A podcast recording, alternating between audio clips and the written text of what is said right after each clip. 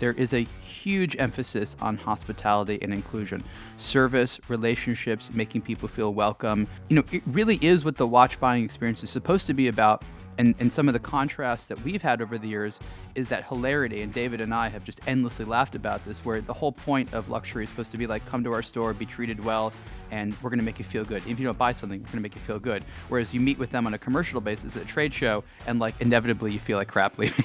like like get, getting to the meeting feels awful. After the meeting, you're like, what the hell was that?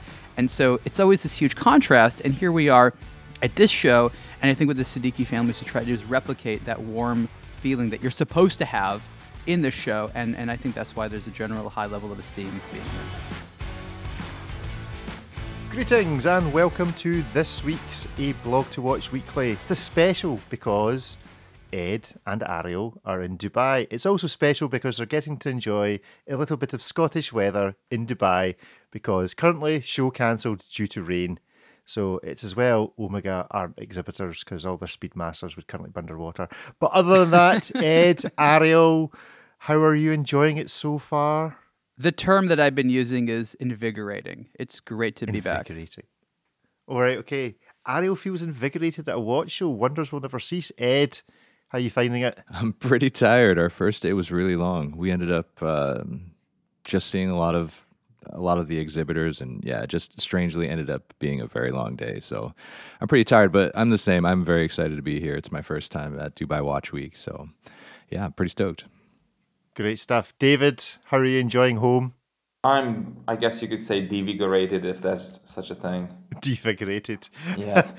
well, I'm currently building a house, otherwise it'd be out there, but I'm currently imagining a load of brickies, so it's not happening. Uh, it is, however, 5,922 days since we last sold a watch at a blog to watch, the magazine that's still a magazine. Uh, but you're out there at Dubai Watch Week, which is hosted by a very large retailer. Ariel, why don't you just tell everybody what is Dubai Watch Week, first of all? So, Sadi- Ahmed Seddiqi and Son is a very important uh, company in the UAE, and their biggest business is the sale of luxury watches. They have a number of stores and they have their hands in a number of interests. But uh, several years ago, uh, they decided to start Dubai Watch Week. Um, it has since expanded beyond just the brands uh, that they carry, and there's a lot of important um, figures from the watch industry here. I mean, um, Rolex is, of course, officially showing, as is Tudor. Uh, people from Patek Philippe are, are in town walking around. So this is this is the place to be uh, for the watch industry. This is the sixth edition. Um, it's really a combination of a consumer event where very wealthy locals from both the UAE and the surrounding territory come uh, to buy watches. Uh, there's a lot of media here, international media, and it's a networking event. So it combines a lot of things, and we do everything from attend discussions where uh, the latest trends and, and, happenings are discussed. We see new watches, uh, we photograph them, we do interviews, and we spend a lot of time with colleagues and also seeing what the collectors are into. So it's a very valuable event for us. And even though we're here for a long time, pretty much every minute is full. Great stuff. Now, uh, we're speaking this morning. We've rescheduled slightly because, as I trailed a moment ago, the event is currently on hiatus because of flooding in Dubai. they really needed some Scot- They needed some Scottish people involved in the planning. We would have planned this so that rain would not have. I, I have to explain you know, something here. Spoiled the event. a couple of Dubai Watch weeks ago, there was a significant amount of rain and the issue, as I understand it, is Dubai in large parts was designed without drainage. So even though by Scottish standards, this is like the lightest drizzle ever. I mean, it rained for like an hour, maybe, right? The we wouldn't even have put jackets on. Not even jackets. We, we would still be out in t-shirts. So I mean, the, the fair, main area is flooded. no, no, uh, but I'm saying it wasn't a drizzle. By Scottish standards, it would be a drizzle. oh, yeah. So the main area is literally under some water. And I remember years ago when they, when this happened, there was this army of workers with basically giant squeegees. And they had to like push the water out of the way because, of course, the the the stone surface was also very slippery. So it was kind of comical yeah. because there's all these people there in their sort of luxury attire slipping and sliding around. and and I'm pretty sure that's why. So there is no more rain right now. All there is uh-huh. is a situation where um, we have to sort of wait for the uh, I don't know the, the squeegee workers to do their thing.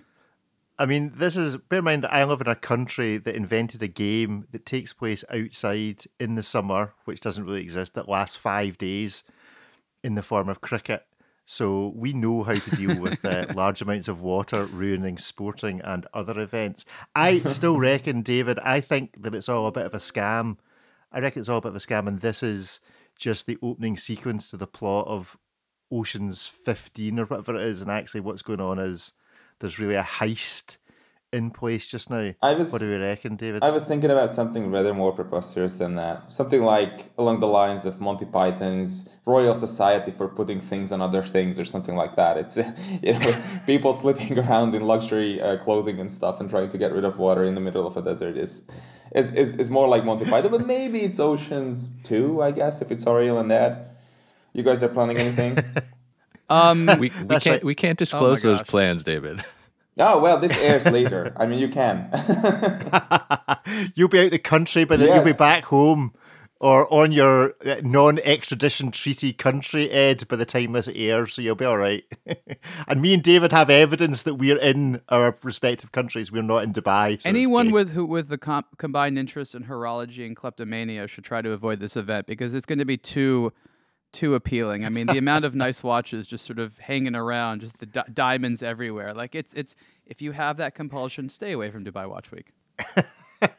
Uh, now, obviously, you had to get out to Dubai, and we do occasionally play the uh, a blog to watch watches watches. Did you see anything on your in-flight films that was appealing? It's mostly who's in the plane. The people in the plane Yeah. have more interesting watches than on the movies. Yeah. So, what did you see? What's what's what's what's been on the streets so far? I've I haven't seen this many Richard Milles in a long time. I think if we made a pie chart of watches that we've seen, I think Richard Mille would take a disproportionate slice of that pie. And are they at the show? No, Uh, yeah. Oh no, not at the show, but they the wa- they're the not- people wearing the watches are at the show. Uh-huh, at the show. So everyone's at the show wearing the one watch that isn't at the show. It's a very Good Rolex stuff. heavy time right now Mm-hmm. as well. Obviously, that's been something you know over the last couple of years that's had a huge amount of uh, of notoriety. But you also see things that you don't really see that much in America, like a lot of Ulysse Nardins and things like that. Hmm. So So a fun puzzle dial in the wild. Okay. I Okay. haven't seen that on the wrist of somebody actually. So Cool. And before your first day of the show, were you both at the MB&F HM11? that no, was just. Ariel. Just Ariel. So tell us a little bit about this watch because this is actually on the website before we delve more into Dubai Watch Week itself. It, this just. I, I'm, I'm, I mean, I don't want to say I'm getting Tissot vibes in terms of here's a watch that tells you the temperature of your wrist. I'm just curious as to it's got a thermometer on it. Uh, why? Okay, so the the theme of the horological machine number 11 is architecture. It's called the architect and the idea was that Max Büsser and his team was inspired by like certain futuristic forms of 1960s and 1970s architecture and the watch is meant to look like a little building with rooms. And there's sort of four sides to it, and they just wanted to put a thermometer in there. Um, why? I don't know. Buildings have thermometers. They hadn't done it before. there was a whole story about how they had to find like the one German supplier that would be willing to make the small enough parts for a mechanical thermometer because there's like, you know, no market demand anywhere for this. And during the presentation, uh, it was mentioned, oh, and it it takes the temperature of the, you know, it's not just the temperature of your wrist. And I was like, wait a minute, wait a minute. So I, I, I follow up and I was like, so how exactly does it not take the temperature of your wrist? And that's why watch brands love you. That's because every love me. time they say something, you're like, well, hold on a second. Well- I'm going to challenge that claim. So uh, I think we sort of like agree that somewhere in the middle because the watch is slightly elevated above your wrist. The the, the lug structure means that the case isn't totally touching your wrist. And we kind of said, well, it's a temperature that's somewhere between your body temperature. so yes, they they admitted readily that for a correct reading, you should take the watch off of your wrist and you know let it sit for a few minutes while it sort of you know gets the, the ambient temperature. So I, I it's fun looking. I think the funnier thing was that they actually decided to make both a centigrade and Fahrenheit version. Mind you, there's only 50 of these Right, really?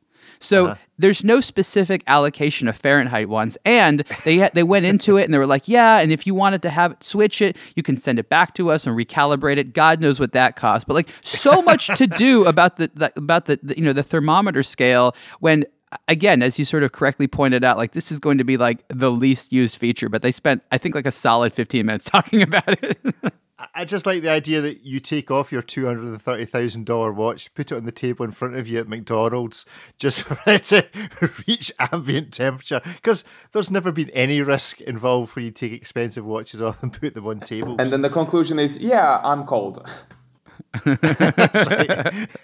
It is hot in here. Who thought of that? Is it any better than just licking the end of your finger and sticking it in the air? Um, it's a cool looking indicator, and there's that little, you know, the little little coil in there. So I mean, look, it's we're we're we're talking about mechanical art, right? You know, if you want Yes. a tool watch, then you know maybe maybe the Tissot that we're talking about is going to be a slightly better option. This for is a. T-Touch. but it makes for a great conversation. You know, is that a thermometer? Well, let me tell you. It's a thermometer and it costs you two hundred thirty thousand dollars. Yeah, I mean, do you actually like it? Oh yeah, it's a very pretty watch. It looks cool. I like it. It sort of has this sort of symmetry to it. Kind of looks like a little flower on the wrist. It's comfortable. Um, it's fun to turn it, right? To spin it around.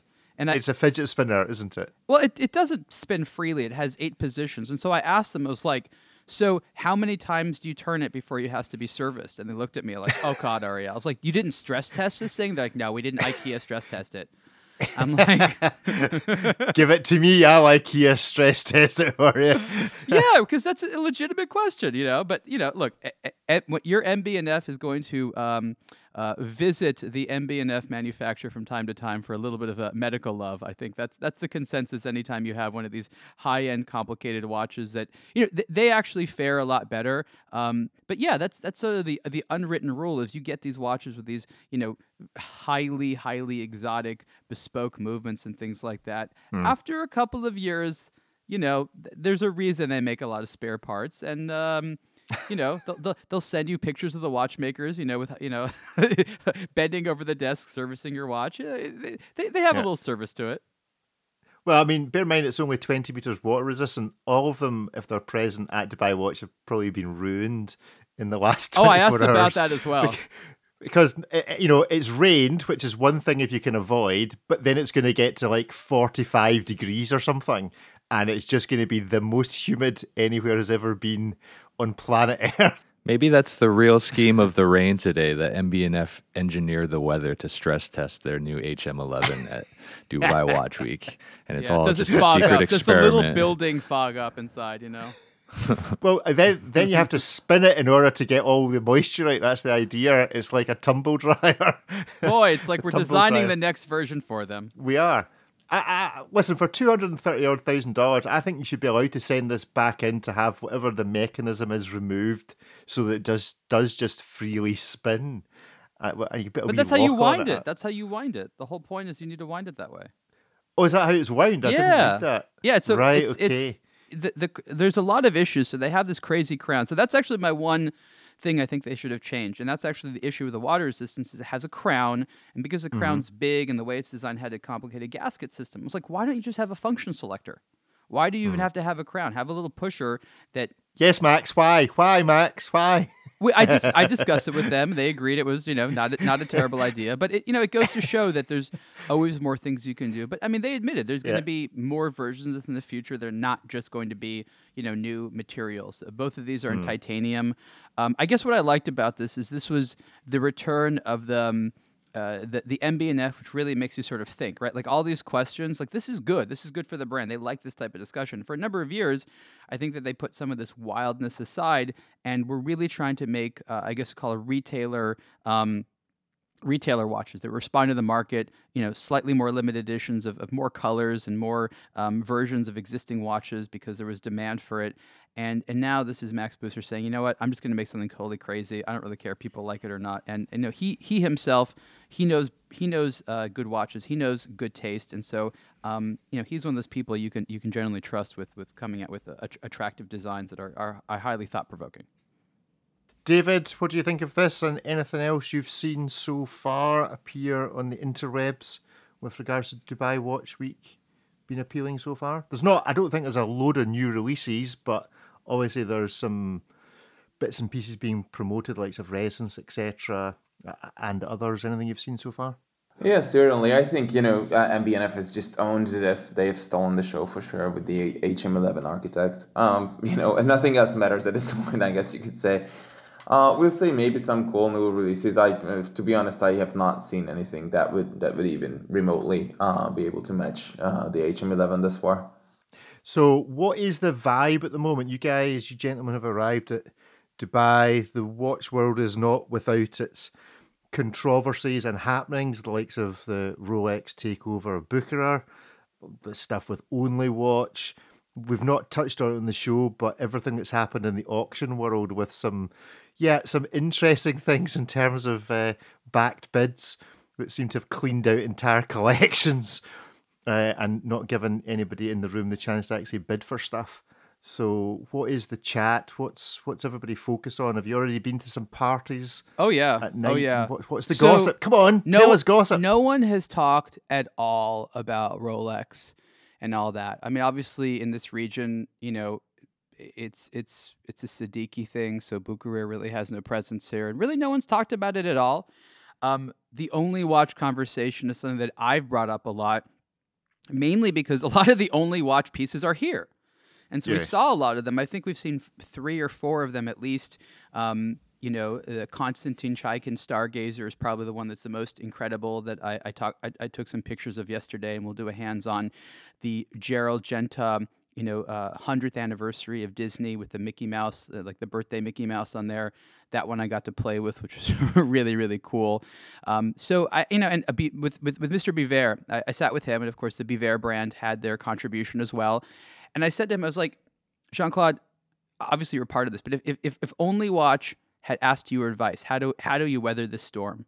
What, what would you say to them? And he thought about it, and I, maybe they did ask him for advice. I don't know, but probably not. And and he said, you know what? You have to just be transparent. Transparency is the thing. Just be honest, be open. He said that in his opinion, he doesn't think that they like did anything wrong right? In terms of like rule breaking, I, I don't know what that means. There are obviously not a lot of rules in the Principality of Monaco when it comes to this reporting, so he might be technically right. Um, but I think that you know that he he makes a very good point because that's what people value these days. So there is a lot of disappointment here from the brands who feel that Only Watch kind of screwed them over. You know, someone like Chaikin, he really relies on uh, on the promotion that this offers. Like that's a big deal for him, and and other brands do as well. That's that's the reason that they contribute and donate these one of a kind watches is for the promotional value. So when the promotional value goes, you know, from positive to negative, that's that's a really hard thing. So I think that actually most of the work that Only Watch has to do is with those brands um, and and some, somehow trying to regain uh, their faith. Um, I think that people are upset that this is you know like the this you know postponement, indefinite postponements, and all the open questions and there's all these people with these amazing watches and they don't know what to do with them you know eventually they're going to want to sell them and if, if only watches postpone too long uh, I, I, I, and, and the watch is sold elsewhere that might actually spell the entire end of Only Watch. I think it's that serious of a situation where this this again they could recover, but if they don't do it correctly, uh, this could mean the end of Only Watch, which would be a shame in my opinion. Hmm. Ed, what have you picked up on the grapevine? Uh, kind of the same thing. I mean, as as far as Only Watch goes, I only got to see one Only Watch piece, and it was from a smaller brand. But you know, they were counting on checking and seeing what the reception to that watch was going to be from Only Watch, and then make some decisions on production, making it uh, more of a regular production piece later on, or something similar anyway. But it was kind of their uh, canary in the in the coal mine to try and gauge uh, public reception to this piece. So in that regard, you know, they're a little disappointed and uh, you know, rightfully so. But um, that's kind of the only thing I've heard so far about Only Watch specifically. But yeah, to Ariel's point earlier, I mean, yeah, very little talk about Rolex. They have uh, quite a big booth here on site. Um, neither of us have gotten to go inside and visit it, but my understanding is it's just more of an exhibition. There's not, uh, Ariel, there's no pieces in there, right? I think it's just more uh, presentation and maybe historical pieces, but nothing that's uh, being currently retailed. Oh, their booth is just uh, it, it's a marketing thing. It's like you go in there, it's like welcome to the world of Rolex. And there's lots of you know historic pictures, as Ed said, and I don't even know if there's actually any watches in there. Uh, the the the Rolex thing here is mainly for the consumer guests. Rolex is uh-huh. not here for members of the industry. Uh, I would say most of uh, the showings here definitely have a media component, but like Rolex and to a smaller degree Audemars Piguet, um, it's mostly about creating a, a, hospitality site for locals, VIPs, and those who you know somehow haven't realized that Rolex is around. Mm. Does it feel like there's very much two shows going on? Like there is the high rollers being taken behind the curtain, and then everyone else who's just kind of registered because they're interested. No, no, no, no. It's all it's all very well mixed uh, as mm-hmm. far as it looks. I mean, yes, there are VIPs and things like that, but you know, this is a this is a region where there's a lot of discretion, and you know, obviously, the Emiratis and other locals, um, you know, to to the to the uneducated eye, they they they look very similar in how they're dressed. It's it's it's designed so that people sort of don't look so showy. You have to look very closely at sort of the their accessories, like their watch and things like that. So there's yeah. a there's a sort of uh, you know d- democracy to sort of how everyone's supposed to kind of look the same. Uh, but of course, there are high rollers there. There are people there like, oh, oh, this is a big client. You know, I have to talk to you. People that come with their little entourages. So that that's here. But I would say that it's a very friendly, accessible environment. You feel like you could basically talk to anyone, and I think that's one of the reasons why people really love coming to Dubai Watch Week. Uh, well, the hot hot off the press, the show is going to reopen at two p.m. Dubai time. Yeah, yes. we got the we go. got the notice. You got the notification. um, I think I think it is pretty interesting. It is my first Dubai Watch Week, and you know have gone to Watches and Wonders Basel World when it was still a thing. SIHH, you know the Swiss trade shows. It is really interesting to see everyone here together at the same time, which I I quite like. Um, it's very inclusive. Uh, like Ariel was saying, you've got people just strolling in, and you. I really can't tell who's who, aside from obviously our fellow American media people.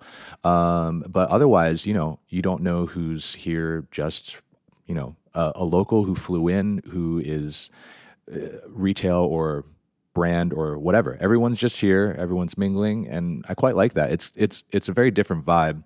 Uh, so in that regard, it's uh, it's quite nice, but it is different in that the the way the show is set up is that there's one main indoor area that's kind of a long corridor uh, split into, and then uh, the the the brands are exhibiting there, uh, and they're quite a bit smaller than what you would see at somewhere like Watches and Wonders. And then outside of that area is uh, there are the bigger brand booths that are quite much like the ones that we see uh, at Watches and Wonders. And so, in that regard, it does feel like a little bit of a different show when you step inside to the building and then outside. Because then you go outside, you kind of walk around this courtyard area, and then there's these individual, quite impressive uh, booths that have been set up by the likes of who Chopard. Uh, AP, Rolex, uh, Bulgari. Um, and then when you visit those uh, particular booths, uh, the experience is quite a bit different.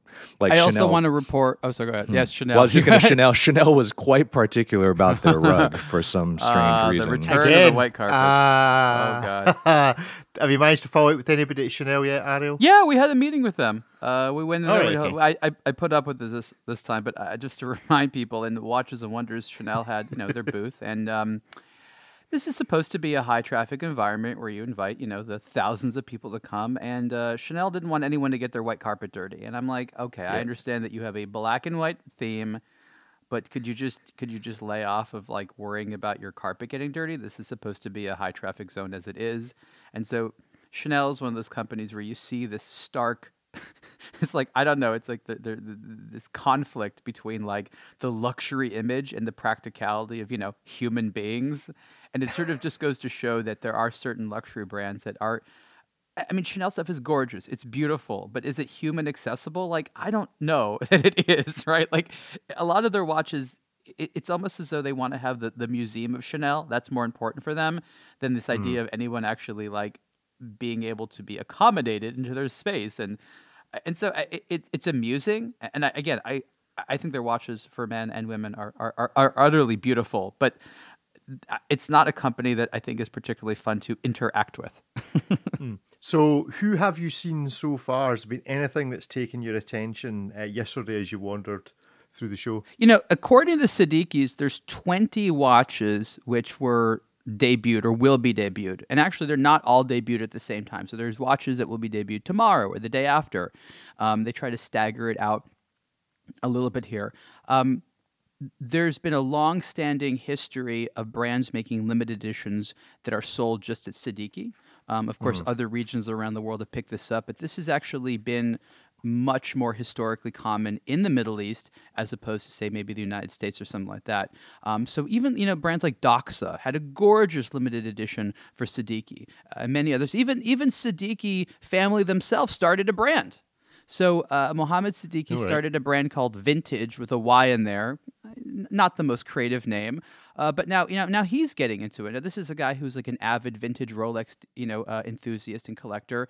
Um, and now he decided to start his own brand. It's not super high end. I think it's about like Louis Erard price. In fact, they already have a collaboration with Louis Erard already, uh, which is another brand which Seddiqi carries. So I, I think what's most interesting to me is compared to a couple of years ago, there's more and more what we'll call, you know, entry level or more pedestrian luxury brands. Uh, you know, Oris was probably the first one that came here. I'm not even sure. Yeah, yeah, I think they're here this year. Maybe not. I'm not remember. But like, you know, Yeah, you're seeing a lot.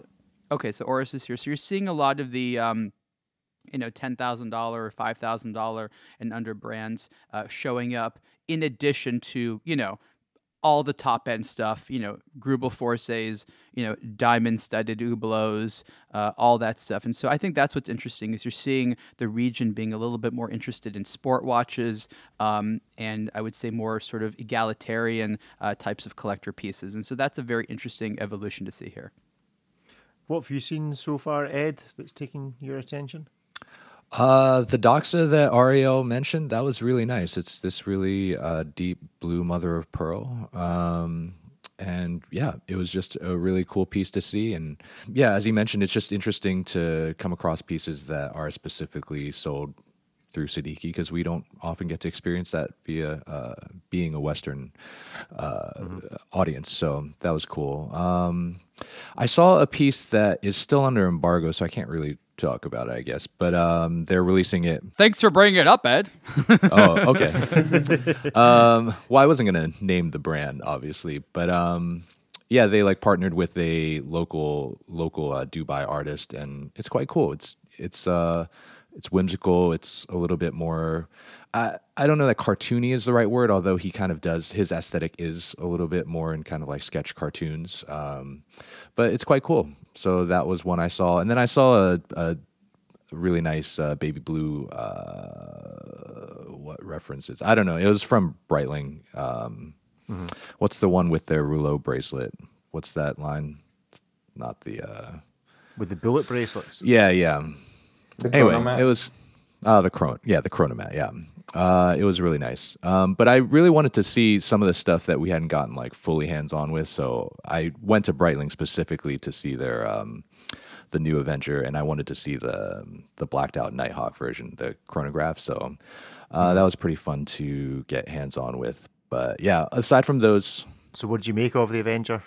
uh, it's quite nice.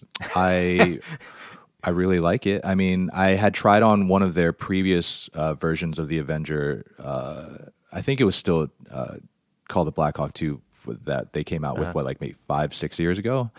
Um, and I had tried that on previously, but that was the three hander, um, and it just wore too big. It was it looked awesome, but I it wasn't something that I would consider wearing. But this one was really nice. I think it's 44 mil chronograph yeah, the dial's real pretty and it just wears really nicely. So it was, it was fun to see that. Um, but I only got to see that black DLC uh, version and not the ones in stainless. So uh, it's one of those things too with all these boosts. It's very, it's not nearly as um, orderly as I would um, have expected for a trade show. It's a lot of because we're there as media, but th- we're there with enthusiasts uh, that are you know stopping by the booth. It's very much like you stop by if there's availability to see pieces, cool. Or if there's even a person to be able to help you uh, grab a piece from the display, because sometimes it's really busy and then sometimes it's not. So it really is a lot of just kind of looping back and forth, checking in with the brands. And sometimes you only have the time to see one watch at a time, and then you have to go and then it gets too crowded and you've got to come back another time. So, uh, you know, that was only our first day. So I'm expecting kind of more of the same where it's kind of, you know, a lot of times we'd go to these trade shows and it's you see the brand and then you're done for the rest of the week. Whereas, you know, I think we'll probably visit a handful of these brands a couple of times just to get hands on with more pieces because of just the way of the flow of people coming in and out.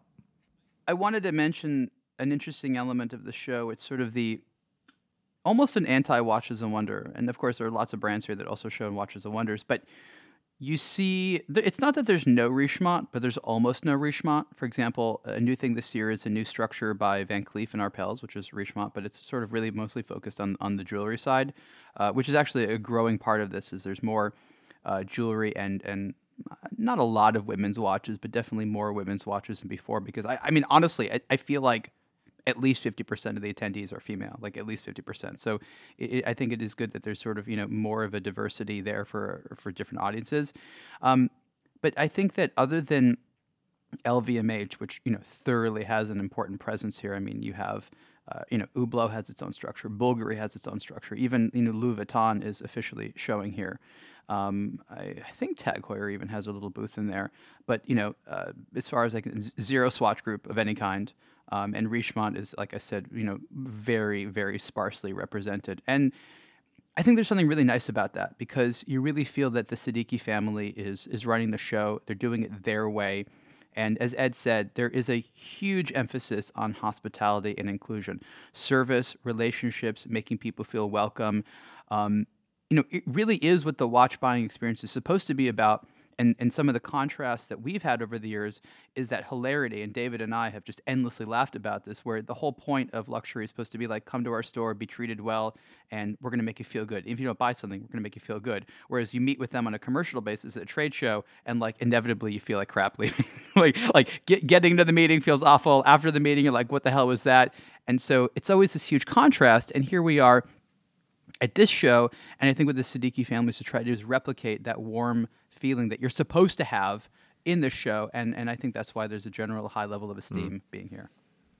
So, David, uh, live vicariously via Ed and Ariel. Who do you want them to go and see? Uh, that's a good question. I think uh, it's more about the gossip that you can pick up from collectors and people, you know, like uh, retailers, the Seddiqi, of course. Uh, that that's what I'm curious about. I think that that's why you know Dubai Watch Week is very special because you have more time, more face time with people. It's less of a rush than Watches and Wonders or Basel would used to be. So it's it's it's more about that I think than the product itself. But whatever it is that we usually learn at this event, it builds into our coverage, and you will find that sometimes in between the lines, sometimes more openly, uh, either on this podcast or in the articles. So that that's one of the important aspects of, of Dubai Watch Week that I that I certainly appreciate. Yeah, I'm curious about Grand Seiko as the yeah, it's it's not quite the odd one out because you do have uh, other brands that are not Swiss based, but you know, Grand Seiko are very definitely not even close it's a, to being. It's Swiss a ghost town at that booth. I was I was curious as to whether is is is it the first time they've been there? Have they been there before? Or I think they've been here before. I, I don't quote me on that, but I mm-hmm. again, there's no there's, I mean, again, there's respect for them here, but like, this is not a market which is into that at all. It seems. Yeah, and you feel that they're because obviously the event is run by a retailer. I imagine there's quite a lot of buy-in from the brands. The brands are still contributing, you know, ninety percent of the cost of doing this. Not necessarily. Uh, or do you think it's a mix that you know, Grand Seiko like, well, why would we go to this? Or we sell virtually nothing in this area.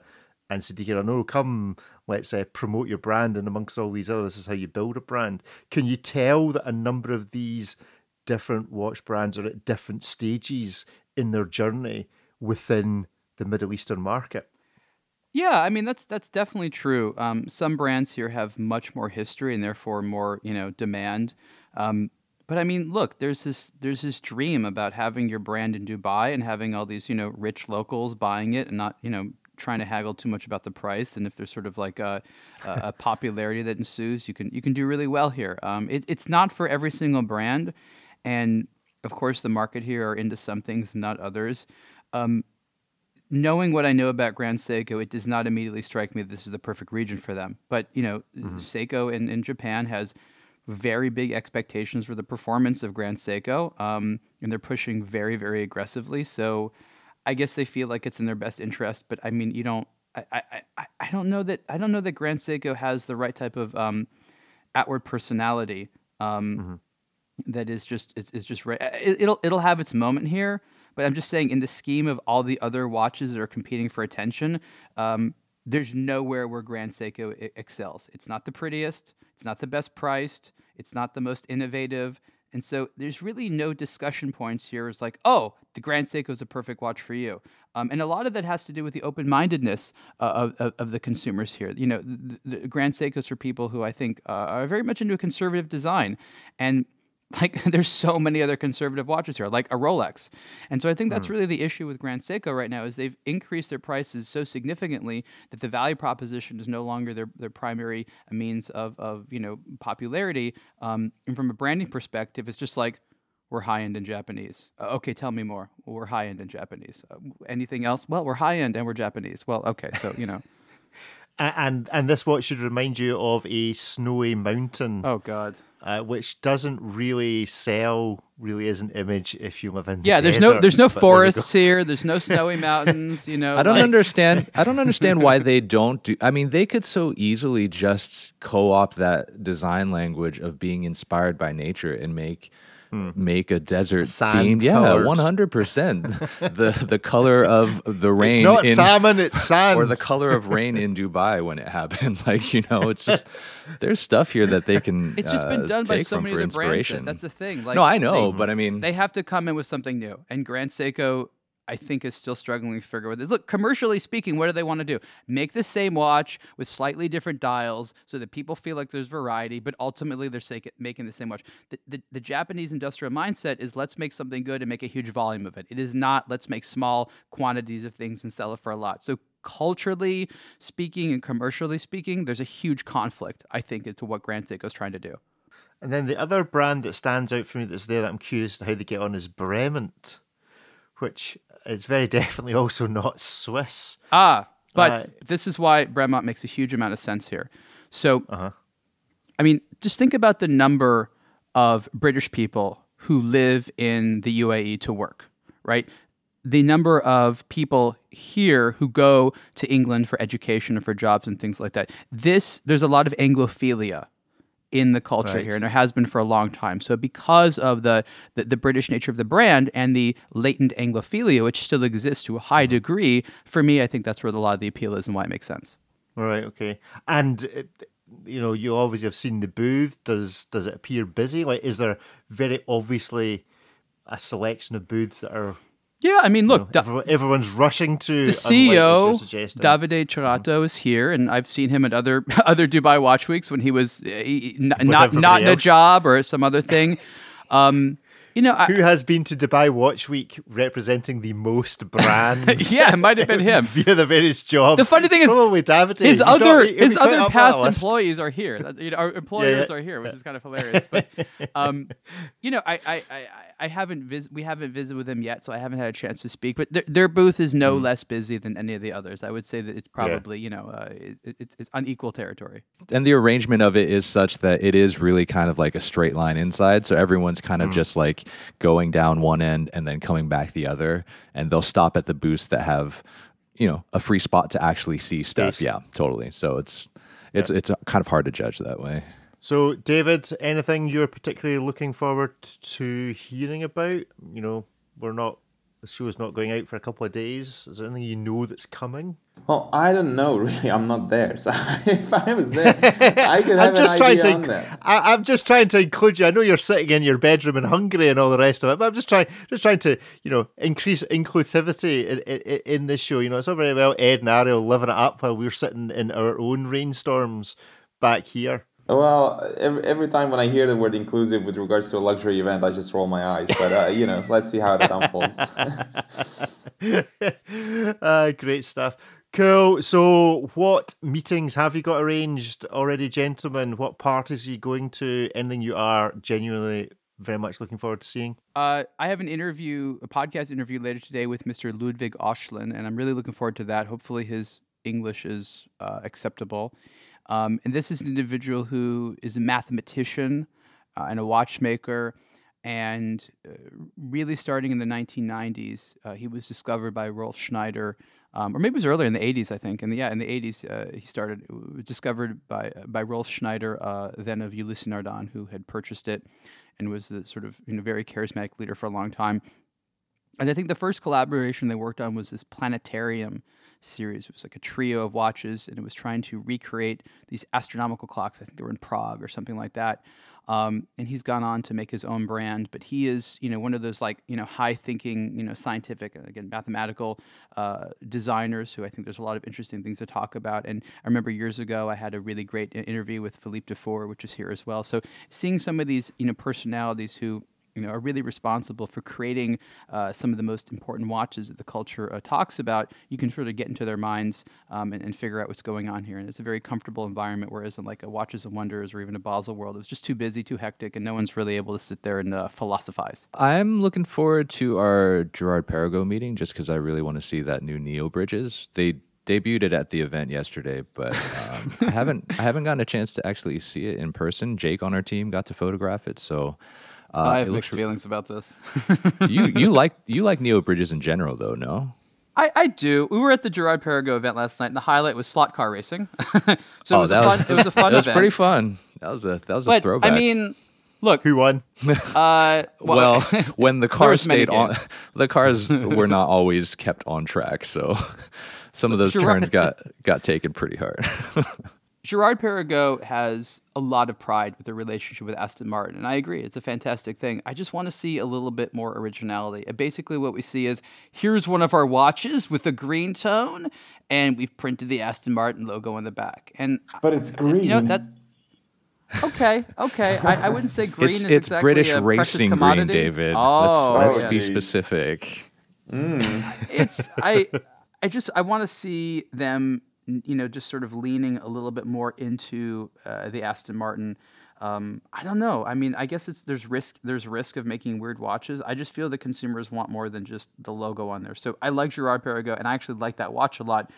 I just feel that um, despite the impressiveness of the relationship, I'm just not sure if, from a product perspective, they've really uh, leveraged what they can do yet.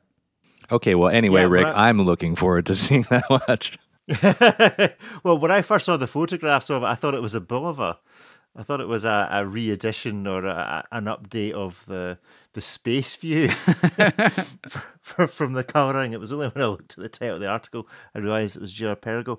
Uh, it does look pretty cool, but uh, yeah, I, the base watch is cool. I just again when you yeah. have these collaboration watches we talked about, both sides need to contribute something, and I don't feel mm. that the Aston Martin side has contributed uh, yeah. what what what people expect. You know, it has to be something like Girard-Perregaux could have made this exact same colors without the Aston Martin relationship, and so for me, it sort of fails the both sides bring something to the table uh, formula. Ed, anything else?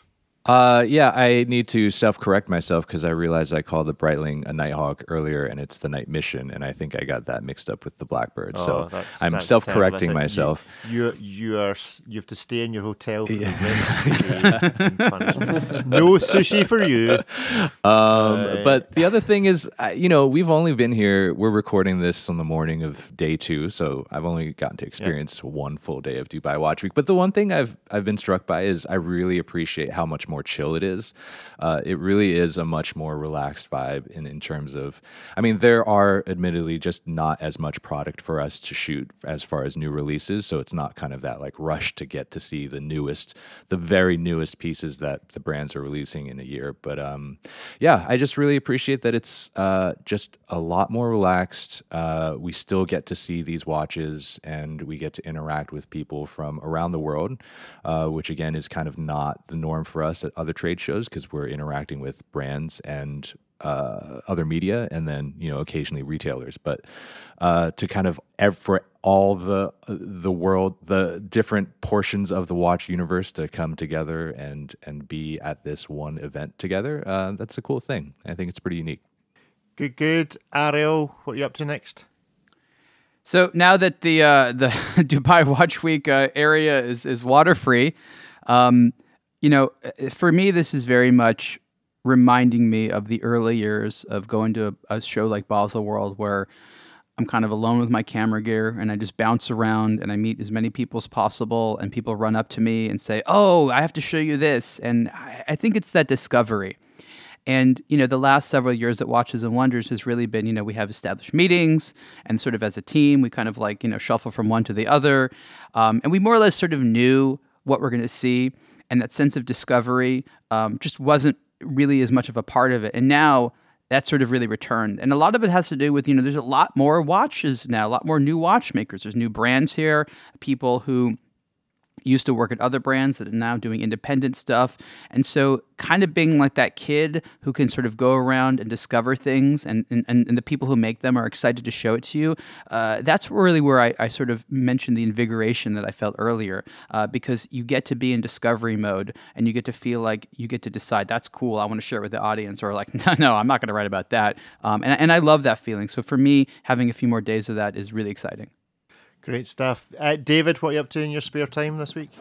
Oh wow! Well, I'm working on a big one uh, for um, um, Jean Rousseau, the strap maker. We had a bespoke strap project, and um, you know the strap is finished. It's they they are of course um, uh, one of the more important strap manufacturers in the watch industry. They supply basically all the big groups, at least some brands in the big groups, as well as many of the ultra high end independents, and they have this bespoke uh, service where they uh, create like one of a kind straps. And there's this cool Zodiac here with a, a, dark gray case, meteorite dial, white markers, and some orange accents. And uh, we went for a white strap with gray stitching and uh, orange lining, and it's uh, it's kind of a blast. And I just did a photo shoot on that and just putting the article together. So that's uh, that's basically done. Uh, once uh, you know we are off this recording. Exciting. Yes. Great. Look forward to that. Uh, gentlemen, do you expect, as we close up today's show, do you expect to be surprised by anything that happens in the next three days? if there's more rain, yes. Shocking. Ed, do you expect anything to surprise you? Or do you think it's going to be fairly conservative and just same old, not same old, same old, but just business as usual? I expect to be surprised by Ariel's change in reaction when he gets to see that Girard-Perregaux. Oh, interesting. A prediction. Okay. well, we shall leave it at that. Uh, thank you very much for tuning in. Do keep an eye on ablogtowatch.com for coverage of any new releases or hands on from the show. Uh, Ed, where can people find you on the internet? Uh, you can find me uh, on Instagram, Ed Rhee, at Ed Rhee, R H E E. Excellent. Good stuff. Uh, Ariel, where can people find you on the internet? My articles are on the blog2watch.com. In addition to this podcast, the Superlative Podcast, and it is Ariel2Watch on Instagram. And David, how many underscores have you got in your Instagram account this week? I'm thinking about adding a second and maybe a third one just to to please the underscore lovers next year. We'll see how that goes. Uh, for now, it's ABTW underscore, just one underscore David. Can you make sure that the underscores when you add the new ones are in just the most bizarre places like ABTW oh, like underscore that. D underscore Avid? I guess start I with underscores. Start with three. so people will be you just throw people off the trail. They're like, is start this start the name with three underscores. Three underscores before any letters or numbers that are indiscernible. Like you don't know how many there are. It's just oh, that's kind of a thing yeah. though. People so people do that. When you when you when you name your first child David, we expect his name to begin with an underscore. Great. Like some sort Maybe that's going to be his name. His name is going to be underscore. Underscore. It's going to be on overscore. Is what, what his name is. Overscore. that is our show. Thank you very much for joining us. Tune in again next time. Goodbye. Bye, everyone. Thanks, guys. Thanks, everyone. Bye bye.